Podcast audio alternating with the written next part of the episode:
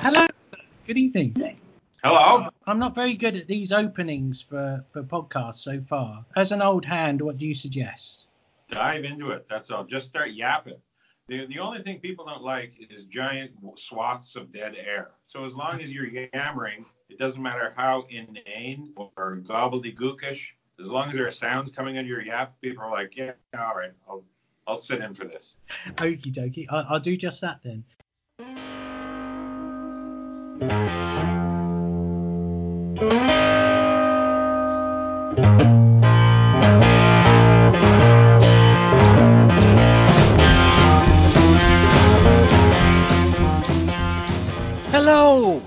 And welcome to another episode of Corner Gas Fan Corner's Jackass Cast, episode 4, being brought to you today in glorious 3D. Hopefully, you received your Corner Gas Fan Corner 3D glasses in the post the last couple of days, or put them on now.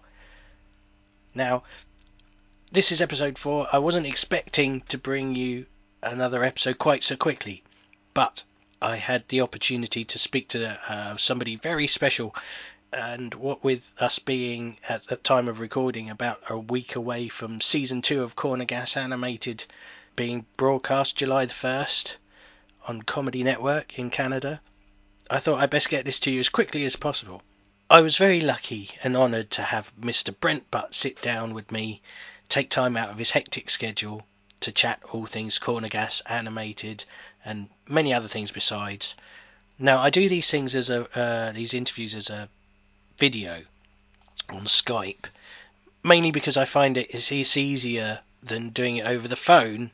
Because when you're on the phone, you can't see how somebody's reacting. You tend to talk over each other, and it makes it harder to edit things up when I'm doing this part of the uh, recording.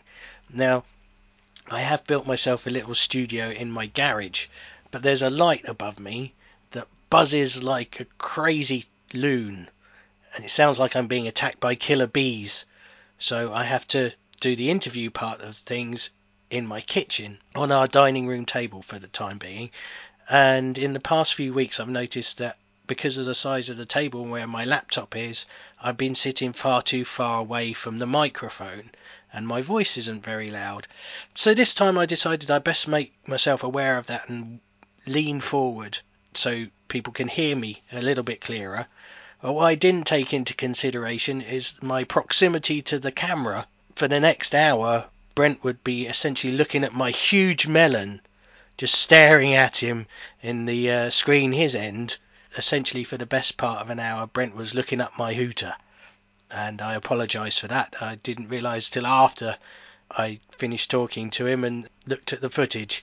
So uh, that was that was pleasant for him. He just takes all that time to speak to me, and that's what he gets. He gets to look up my nasal cavities. So I do apologise, but uh, we had a great time, a great chat. So get yourself a big old cup of coffee, a chili cheese dog, sit back, relax, take the weight off your feet, let your bum take the strain. Don't forget to keep your 3D glasses on, because there's a few zingers come flying straight at you. So enjoy my chat with Mr. Brent Butt. I suppose first thing is congratulations for all the awards and everything. Well, thank else. you. And and thank you for spending time with me as well. I haven't done that yet as well. So Always a pleasure, Ian. so we had the was the Canadian Screen Guild Awards, Leo Awards, and the Rockies. Have I missed anything out? Yeah, we were nominated for a Rocky Award for Best Animated Program or Series. That's at the World Media. We, we lost to a show from Australia. Ah, It's really good. It looks like a very good show. So Yeah. I'm okay losing to a show that looks good. If it if it had looked terrible, I would be really sour about it. So, it's called The Twist. They kind of animate true crime stories. That's the vibe that I got when I was about. Oh, okay. very good. It's not like a laugh a minute show, you know. It's about murder and what have you. But looks like it's very well done. what was interesting about the Leos was that everyone was up against everybody else from the show. I mean, you were up against Andrew, and then Fred was up against Lorne, albeit for different projects. I spoke to Andrew a few weeks ago. I said, What if it came to a draw between yourself and Brent? How would you have settled the uh, dispute? We would have sat down and you know peacefully determined who signs whose checks. We'd go from there. Oh, fair enough. The weight was sort of wavering in your favour there, just as slightly.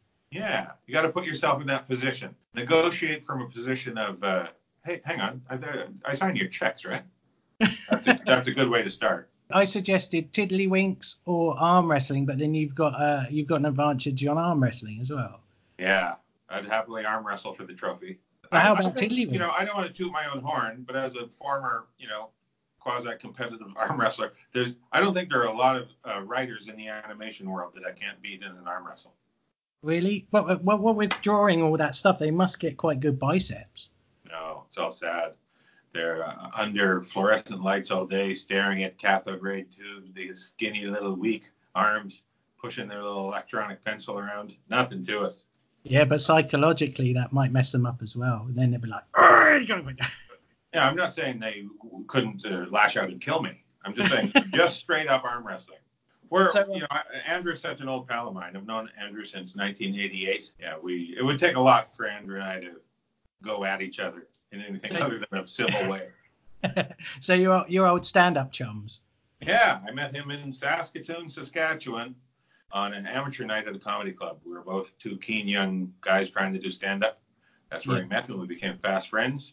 He was from a small town in Saskatchewan, like myself. He's from Humboldt, and uh, so we we bonded on that level. Did, did you come up together? Yeah, he was uh, a few months ahead of me. He had done a few amateur nights by the time I came in there for my first one. But ostensibly, you know, we're generationally, uh, we're of the same generation comedian. We yeah. started on amateur night at the same time, roughly. I'm going to wind you back a little bit um, because I know there's a, quite a few new fans that are listening.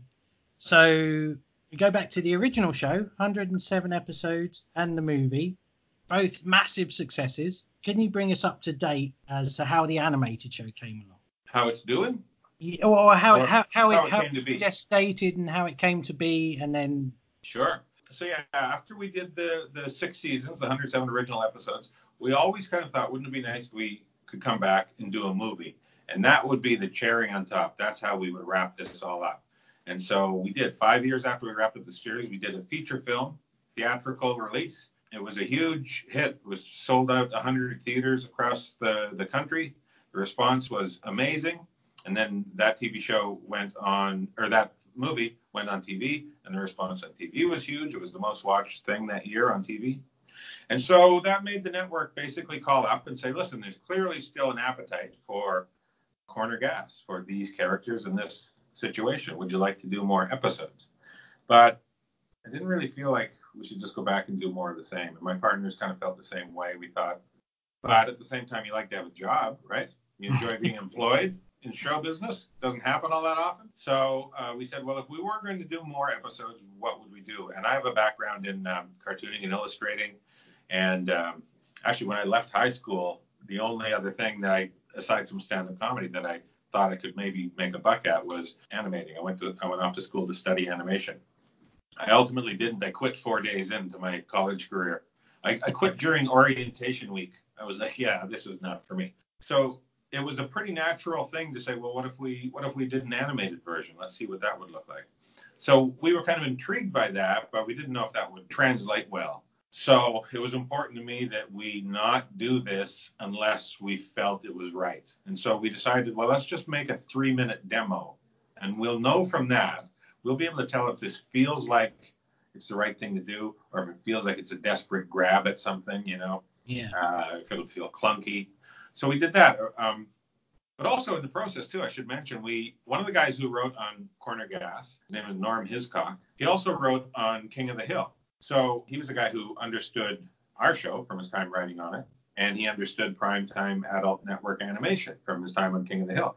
I was able to go to him and say, I just kind of ran it by him. I said, Norm, we're thinking of doing an animated version of the Corner Gas. What would we do differently? How would we write the script differently? And he just said, Don't do anything differently. This is the perfect show to animate. Just write more scripts. This this will work great. So we were kind of emboldened by that, and we made this three minute demo, and uh, he helped us develop. Uh, I, I wrote the scripts with him in a development capacity. Yeah, we we made that three minute demo, and we all watched it, and we said, you know, this feels good. This feels right. It doesn't yeah. feel clunky or out of place, or you know, just felt like as somebody said about 15 seconds into it, you forget that it's animated and you're just watching more Corner Gas episodes. Was there any any other sort of iterations of the show that you thought might work rather than an animated version? This is where I reach for the puppets. Would be great if I suddenly had puppets here. Um, no, we didn't really think of any other iterations. It was just kind of. I, w- I was leery to do any more corner gas, but I was intrigued by the animation idea, and that was really the only other thing we considered. You didn't consider any any spin-offs? No, I just felt like you know what we had. A big part of the magic that we had with corner gas was this cast acting and reacting with each other, and I think you know, generally speaking, spin-offs don't have a high success rate. They almost always have a feel of trying to desperately hang on to the magic, and then it mm. often doesn't work. Mm. So it wasn't a real uh, appealing notion. I don't think any of us considered it seriously for any length of time. If you were to consider it, which way would you take it? I think there's two natural ways to go. Either a cop show or uh, Oscar and Emma. I'm not a big fan of the spin-off idea. Rarely does it work. The ones that do work generally are ones that have almost nothing to do with the original. Like like Mork and Mindy is a spin-off of Happy Days. You know, it has nothing to do with Happy Days. So you have to you have to think of the broader aspect of the characters. Could you spin off uh, like Wes or, or Paul, some of the, the lesser known characters, I suppose. Yeah, that would almost be the more, you know, in some ways be the more logical thing to do creatively, but I don't know. I, I wouldn't have confidence that any of it could work. The animated show is took with the uh, audience. Um, did you expect that? No, we didn't really know what to expect because, like, we felt that we had made a good project. We were happy with the project, but you'd never know if people are going to get on board, especially when it's a known, beloved entity like Corner Gas was. Now we're putting a different wrinkle on it that could put people off. But the opening, I mean, when I travel doing stand up, I talk to people after the shows all the time. And, and the note, you know, it seemed like people were positive and receptive to the idea, but they were also wary. They were like, you know, there was a real kind of don't screw this up kind of. We yeah. really like this show. Don't don't taint it. Don't sully it. so when the show debuted, the animated show debuted, it broke the record for the highest rated debut of any show in the history of the Comedy Network. We were all very pleased, and response from people was good. But we also thought, okay, that's the opening. A lot of people would check in to see if they liked it or not. We'll see in week two or week three if those people stick around. And they did. The the show ended up being over the course of its run, it was the highest rated original show in the history of the Comedy Network. So people stuck. Pardon me, people stuck around. They liked it. The response, the feedback has been really, really good, really overwhelmingly positive. So uh, it seems to be working. Was there any reason why it went to comedy first rather than CTV? Because it went the other way around, didn't it, this time? Yeah, um, you'd have to ask them. That it was an internal decision Uh, at CTV or Bell Media. I think that they want to use Corner Gas. It's a known brand, a popular brand, so I think they're using it to drive traffic to certain platforms. So I think their notion was let's just see if we can get more people over to the Comedy Network using the show as leverage. But that's oh, speculation okay. on my part. Yeah, no, it makes perfect sense. So it hit big, everything's going, and now we're heading off to season two, which yes. is very exciting. Did you do you expect to get that far? Were you was it? Are we going to get a season two? Did you think you would get that far? Or... Well, I mean, once it once it looked like the numbers were staying high for season one, and the response from people was really good we we got the green light for season two. We didn't have to wait a long time for it. It kind of came about quickly, and then we had to deliver the show quickly. It was a short turnaround for when they wanted it, so we really had to hit the ground running. I also feel that season two has really taken a step up from season one because season one, you know, we had to spend part of our time and our resources and our brain power creating the system, the infrastructure, because it didn't exist before, right? we yeah. were creating the, sh- the show and the pipeline to deliver from scratch. We had to see what does the show look like, what do the characters look like, all those things. Had to build the animation team. Uh, we worked with a, a, fantastic company in Toronto here called Smiley Guy. They did the animation. So all that infrastructure had to be created. Well, for season two, it was in place. So we could really focus on the creative. The result of that is I, really think that season two took a step up creatively the, the scripts feel tighter and funnier. The episodes themselves move better. We invested a bit of time to create what they call in the character turnarounds. We created extra positions so the turnarounds are smoother. Every I, I just think everything is working and is smoother and funnier and tighter. It's a step up for season two. That's one of the things I was going to ask. I'm going to use Family Guy as an example. In the first season, the animation is fairly basic, so obviously they you know, they haven't got much invested. They've got to see how well it takes off and then it hits big. They get a bit more money to put into it, and then suddenly the animation, everyone's got shadows and uh, things like that in the animation. Now with Corner Gas animated, I feel the animation was fantastic. It looks great. So season two has that obviously that that seems has that taken a, a step further as the animation in. Yeah, it's, it's incremental steps, but it's so the quality of the animation is incrementally better. Like I said, there's a, a, a couple extra turnaround positions and things like that. And in the dream sequences, we've done a we've gotten taken things a little farther, a little bigger, and they look a little better. Some of the you know, like you said, lighting effects and just some of the post production effects that we put in are a little step up. But the show still feels like season one. It's it's not like the show has a whole new look. It's not that different. Everybody liked season one. We wanted to do more of that. This is just a little bit of fine tuning, a few tweaks that make everything move smoother and, and, look a little smoother. Was it harder? Obviously, the the gestation period for season one was a bit longer. Obviously, because yeah. you've got a massive time constraint between season one and season two. You said that the writing is, is tighter and everything, but is that born from the uh, the time constraints? or is it harder to pull it off? I think it's more born from just doing it. You know, it's like anything else. The more you do it, the more repetition you have, the better you get at it. And we assembled the writing team for season one, and it was uh, some familiar faces in the writing room and some new people. And so, you know, people are getting up to speed and all that kind of stuff. There's always a bit of you're a little rusty, you haven't written episodes for a while. And then season two, we were in the stride. I feel like we spent season one getting good. I feel like season two is the dividends of that. Uh, I'm looking forward to I'm looking forward to both seasons actually, as I know many people are. You must get tired of people asking, "When am I going to get it in oh. country here?" No, I would get tired of it if people were going, "You know what? I couldn't care less when we, when we get it." I would get tired of hearing that. But uh, hearing that people are looking forward to it and wanting it in their uh, in their country in their region, then that's good. I'll listen to that all day. And we're you know just so you're listening to know, we're we're working on that very thing right now. We're hoping to have news on that front soon. I actually I open up the questions to people.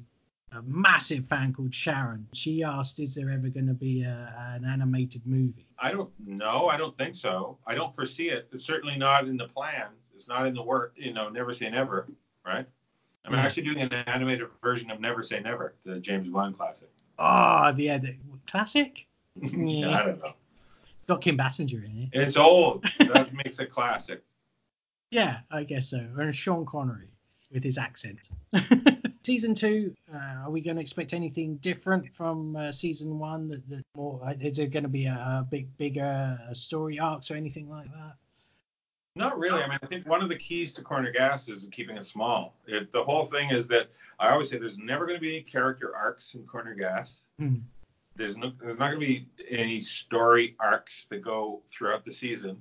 Every episode begins, stuff happens, and then we come back to the starting point. Everything is the same as it was when we left. That's that's kind of the key. That that smallness is thematic in the show. The whole notion that things don't change in Dog River and when little uh, changes happen, it causes giant ripple effects that people don't like.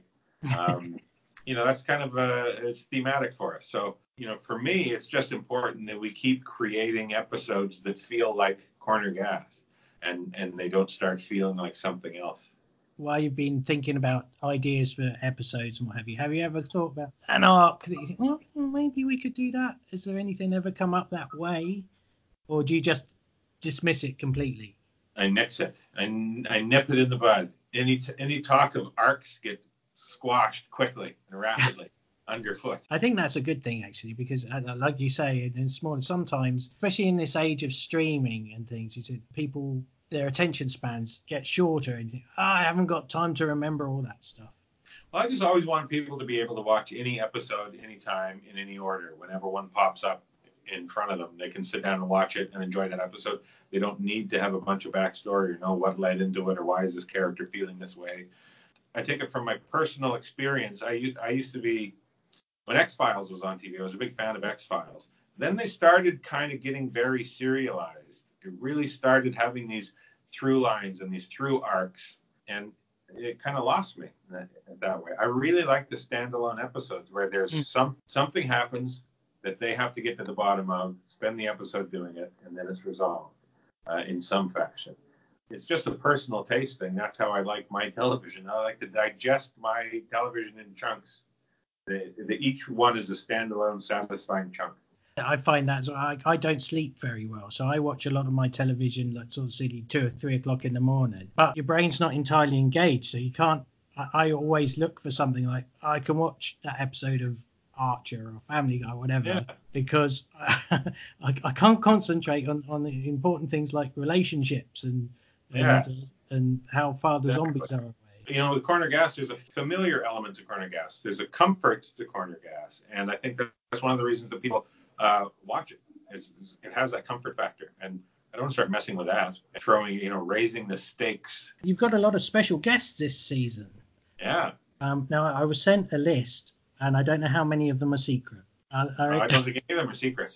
Oh, fantastic! I think we could throw them, throw them all out into the world. Fantastic. So Michael J. Fox. What? That's fantastic. Oh, really? Really? Uh, did I get that right? I'm a big fan.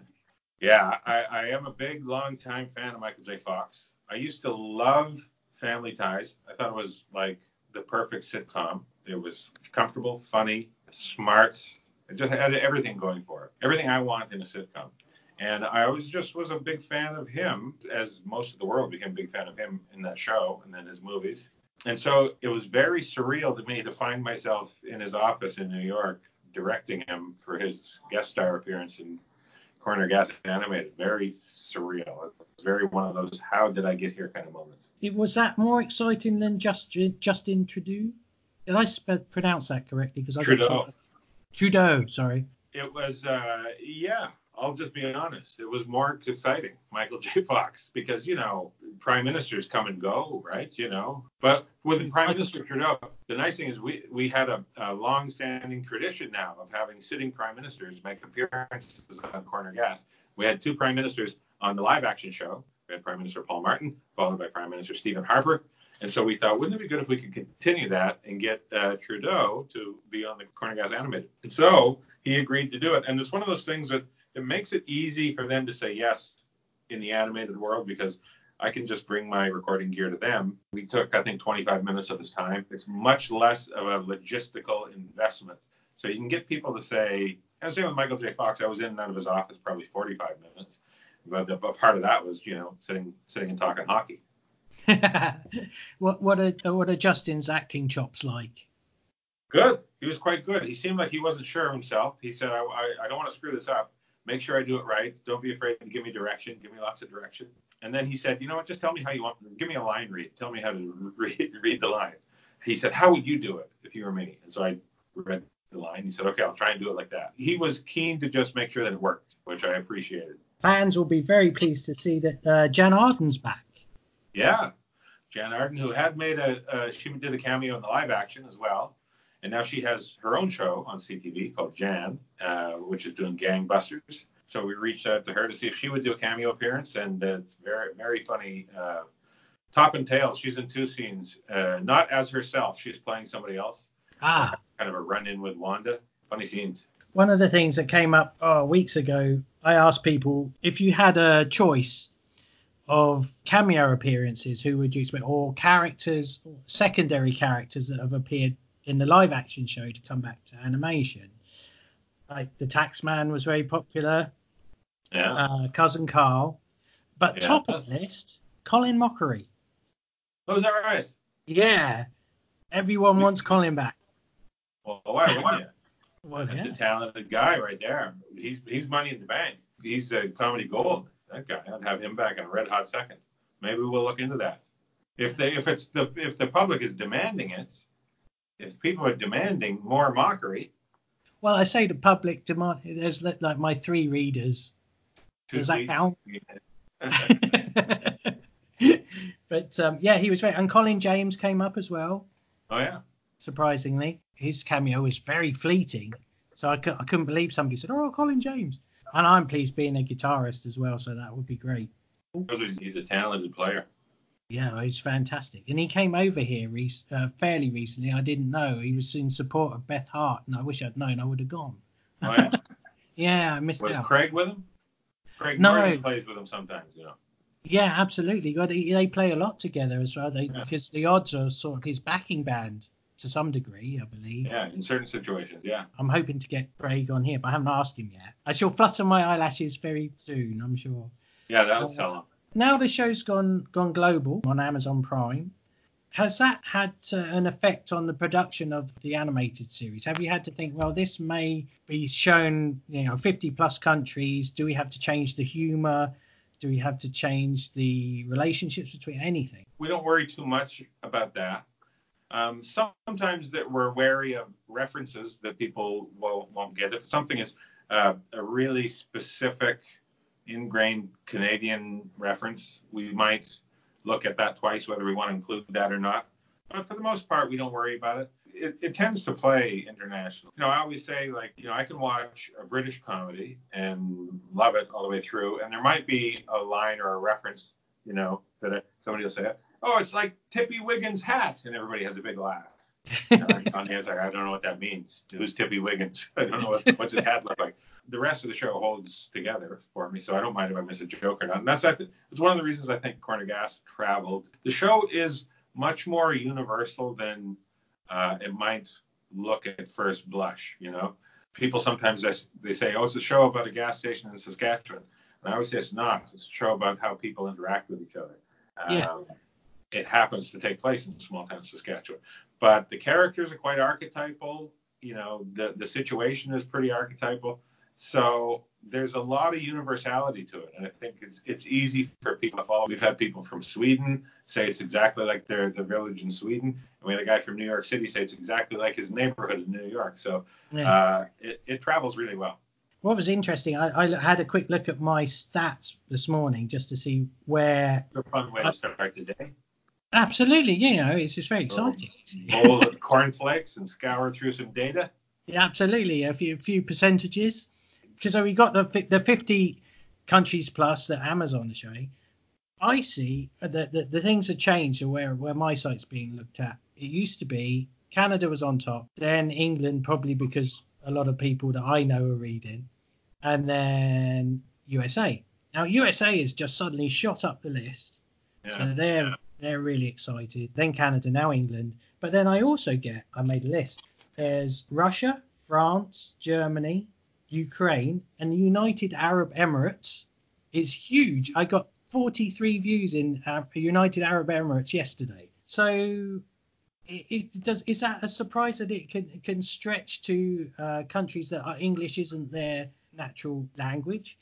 Yeah, I mean, I'm a little surprised by it. That, but you, you know, there's English as a language travels really well. It's a, it's a very popular secondary language for sure, and there are expats all over the world in different countries. So, you know, I, I remember going to do stand up in Singapore, and the the notion was, you know, are they going to get are they going to get the humor at all? And it was, you know, a lot of expats from, you know, like either Canada, the States, or Britain. That was probably 60, 70 percent of the audience. Oh wow! So I, I- you know, we're we're really living on. It's a global world. I was going to say that's. It seems like a really stupid thing to say. It's kind of a global world we're living in now. But people, uh, you know, travel the world so much, and they lose, they set up shop, they live other places. So it, it did surprise me, but it, maybe it shouldn't have. television in, in general seems to be uh, the, the face of it is changing what with streaming and everything does that force different um, decisions in the show's creation Yeah, we don't. We try not to worry too much about that because you know you can only be so proactive before you start really damaging the creative. I really want us to focus on the product and just tell stories. I think the universal thing that's never going to change in all of this is the human element. How how we digest our content is going to change, but at the end of the day, if you have good stories and you have characters that people can connect to and they're saying interesting and or funny things that's a good recipe no matter how things come down the pike you know how, how we end up If we're watching things in holograms and 15 you know, good story and good characters that engage people. That's since you know sitting around the campfire in the caves till up to now, right? Story and character is everything, and I think if we if we continue to focus on that, then we'll be all right. Speaking of characters, uh, have you ever thought of bringing in some more main characters? Not really, because we have eight. We have eight main characters, and you know the show's 21 and a half minutes long. We're really maxed out in terms of how many main characters we can have in, sh- in a half hour show right now. It's hard to make sure everybody is uh, represented well and has a lot of good, funny stuff to do. Uh, it, it would get very fragmented if we had more than the eight that we have now. Is there any room for, a, say, a, a suave English gentleman or maybe a Cockney? Because I know a fella. Uh, I don't know. I've never met one. Have you not? Yeah, uh, yeah I could see somebody breezing through. Uh, a Brit coming through, turning Dog River on his ear because Fancy. he talks strange. The way he talks is strange to their ear. what is this weird accent he has? Well, that's actually your mother tongue that he's speaking. Comedy gold. So, well, I, as I say, I, I know a fellow. You know, you know it's uh, just putting that out there because somebody dared me to. Daniel Craig. Yeah, yeah, he's okay in so much. If you like people that stare and pout a lot. Who doesn't? One thing that comes up quite regularly is, is will we ever see the return of Thunderface? Yeah, that's one of the things that I get a lot too. Thunderface, and they want to see the River Dogs hockey team. Those, oh, those yeah. Are, so I wouldn't be surprised if at some point we reendorberate, as David Storey would say, reendorberate uh, either the hockey team and or Thunderface rock and roll, the rock and roll orchestra. Somebody even suggested an album. Oh yeah. well, somebody can go make an album then. That seems like a lot of work to me. Oh well, the thing is, I, when I spoke to Craig, he said you're pretty handy with the guitar. Yeah, but that's the problem. If it was like you know, just if somebody said, "Here, take a year and bang off an album," and you don't have to do anything else, sure, then that'd be fun. I'd love to sit down with Craig and do that obviously you performed guitar for the Queen. I did. Yeah. Um, you know, it's not like she commanded it or anything. It's not like she was keen. It was really sort of forced upon her, and she was uh, willing to sit and. Well, I, I, was emceeing a big event. I was it was the Saskatchewan's hundredth birthday, right? The hundredth, the centennial celebration for Saskatchewan being a province for hundred years, and she and Philip were in attendance and I was emceeing the show and I was singing a song that I wrote called "Nothing Rhymes with Saskatchewan" because it seemed appropriate to the event. and uh, I don't know uh, how much she enjoyed it or not, but she's very personable. Is she as tall as she looks on the telly? Yeah, she's about that big. Ah, oh, fantastic! She's only we. she's no bigger than she is on the money. Really? Yeah, about Did the same know, size. You can do a thing with a ten pound note if you fold it a certain way. You can make no, never mind. I've heard this. I know where you're going with that. Which kind of leads me to tomorrow. You've got a big event um, coming up with your first uh, stand-up yeah. recording. Yeah, my first full-length stand-up special that I'm uh, producing myself, and you know, I've, I've done lots of stand-up on other people's shows, uh, other people's productions, but I've never just kind of produced my own stand-up special. I thought it was high time. Here I am, well into my 30s, at 21, I thought. you probably get this done. So yeah, I'm uh, doing stand up tomorrow night, recording a special at the real classic live show venue here in Toronto called the Danforth Music Hall, which is uh, just celebrating its hundredth birthday actually. As a oh right. Yeah, I'm really looking forward to it. Ho- hopefully, we can cut it into something that looks good and has a few laughs, and I'll make it available over there in the UK. Yes, please. I'm looking forward to it. Is is it going to be a retrospective dealy kind of 30 years of best ofs or? It, uh, not really. I wouldn't put it like that, but it is going to be a mix of some stuff that's in my act, in my touring act now, that's been in there for a while, and some new stuff that it, that I've just kind of written uh, in the last couple of months. It's going to be a nice kind of mix in old and new. I'm so getting it out take... in the world for posterity. So, so why haven't you done it before? I just kind of held on to the material. You know, once you do a, a special and get it out in the world, uh, it, to some degree, that material is burnt a a little bit, especially if it does well. Then a lot of people have seen it, and with comedy, surprise is everything. And so, just kind of as a business guy, kind of I, I weighed the value of retaining that material versus getting it out in the world uh, and broadcasting it. And I always just kind of felt, well, there's, there's a better dollar value to me having that material in my pocket. But now, you know, it's time. It's time to get it out. I want it to be be out in the ether, and, and so people can see it, not just in places where I'm performing live. Do you ever get people asking for a request? Can you do that? Can you do the Fabio thing? Can you do? yeah, yeah. Fabio is a big one that people request, and yeah, a lot of a lot of the old old bits that I get. People see me on Just for Laughs or something, and then they they request those bits a lot. So, and sometimes I'll do them. If somebody shouts out a bit while I'm doing a live show, sometimes I'll do it. If I'm in the mood, I'll say, sure, I'll do that. Other times I say, I was, I'm not taking requests. This isn't a nooner radio show. but uh, yeah, I mean, I, I, I, never, I never kill off material. I always keep it in the, uh, in a grab bag, good and handy, and pull it out uh, if the situation arises. You, will you be doing the Q and A thing? I don't know. I might it's such a fun part of my stand-up act now when I put those on my YouTube channel, uh, the Butt Pod. People seem to enjoy watching those. So I'm debating whether towards the end of my stand-up set tomorrow night, I might just quickly run off, grab my camera, and come out and do a quick Q and A with the audience. Because the beauty of it is, like, if I always say, if it doesn't work, if nothing good comes from it, we just pretend like it never happened. We just edit it out. It didn't happen. The Butt Pod.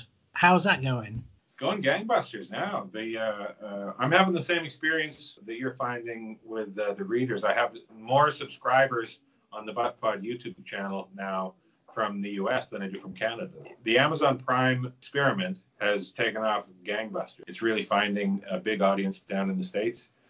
Suddenly, people are kind of researching, see who who I am and what I'm about, and they they find the Butt Pod so, and they subscribe. What made you um, sort of jump into the, the whole vlogger and podcasting community? I've always enjoyed doing radio. I like, you know, I'm a chatty guy. I like to sit in the app and uh, try and be funny. You know, the podcast was a, an appeal, and I, have been a guest on people's podcasts and enjoyed myself doing that. Um, so I thought, well, this is something that's fairly, technically, fairly easy to do.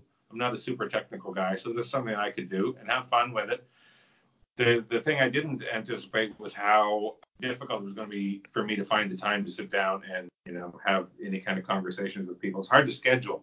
So the audio podcast has been kind of difficult for me to maintain a steady schedule. But when I started the uh, the video companion to it on YouTube, uh, that kind of took on a life of, of, its own because I can travel with my camera when I'm on the road doing stand up, or I can I can sit down for five minutes with a buddy and uh, shoot a quick funny video. I have a lot more flexibility in how I create content on the YouTube channel. So that has kind of pulled my attention away from doing the audio podcast. Not that I'm not going to continue doing the audio podcast. It's just easier for me to stay on top of the video podcast, and I have a little more flexibility with what I can do. So the channel is a lot of fun.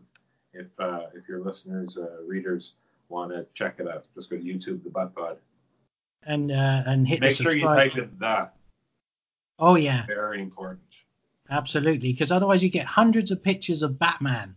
Yeah, that's the problem. Among other things. So, which, which, do you prefer doing, the, the audio or the, the video?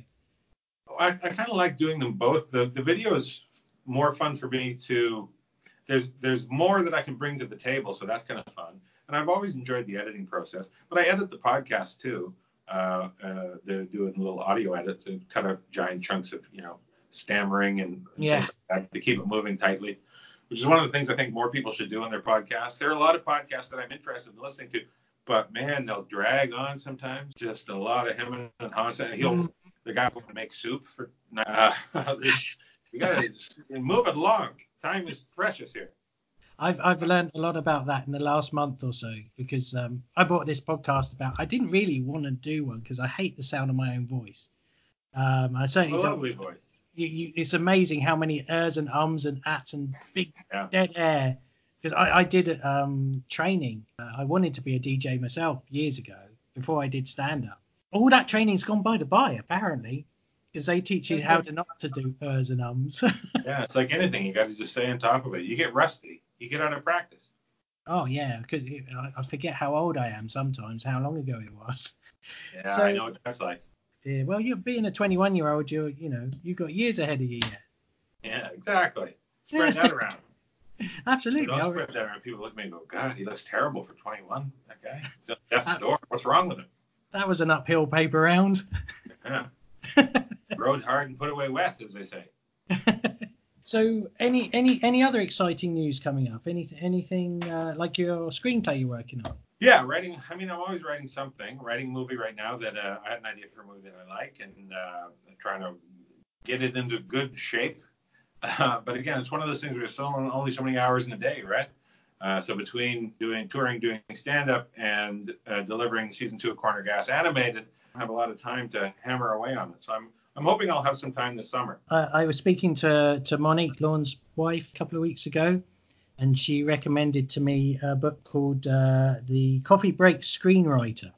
Oh yeah, Write- Write your script in ten minutes. So I bought that. It's really good. It's because Good. I'm doing the same thing, and uh, between trying to pay bills, it's not happening. So uh, yeah. Um, the the hard thing for me is that um, my job is writing script. So then on the coffee break, I step away and go write a script. It gets, Yeah. it gets a little Bit of- bit of a busman's break. Yeah. I suppose my, my, my ending question I had, to, to, I suppose, to, to let you get one on your way. I know you're a big comic book fan. Are you a Marvel or DC guy? I'm, I'm probably historically more of a Marvel guy than DC guy. I mean, I grew up as a big comic book fan. I, you know, I haven't, I don't follow contemporary comic books now. I'm not like a collector. I don't read avidly now, but I, I certainly grew up as a comic book fan and dreamed of drawing for the comic books. I was probably more a Marvel guy. Obviously, I, I, I love when you put out the uh, your uh, back of script uh, doodles you've done. Oh yeah. And I, I, I can't. I, I have to admit to um, trying to magnify them so I can read the script, but I've And yet to- would. I've yet to learn to read backwards. So when it says Epididiflock, I have no idea what that meant. So Yeah, I, I figure if somebody's going to willing to take that kind of time to try and figure it out, good for them. I'll let them have it. I did that once with Weird Al Yankovic puts backwards messages in his rec- records, and back Huh. before there was internet and things, I I put a, a vinyl on, did lots of uh, processes to find out what the message was that he'd put in there, and it says, "Geez, you've got a lot of spare time on your hands." Excellent. So, if there was a big fight uh, between Spider-Man, Batman, the Sasquatch, and Betty White, who would win? Betty White would be killed first, no question, in that mix. Listen, I got a lot of respect for her, but she's uh, wee, human, old, and has no powers. So she would get dusted quickly, probably by Sasquatch. I think Batman and Spider Man would probably prefer not to destroy Betty White.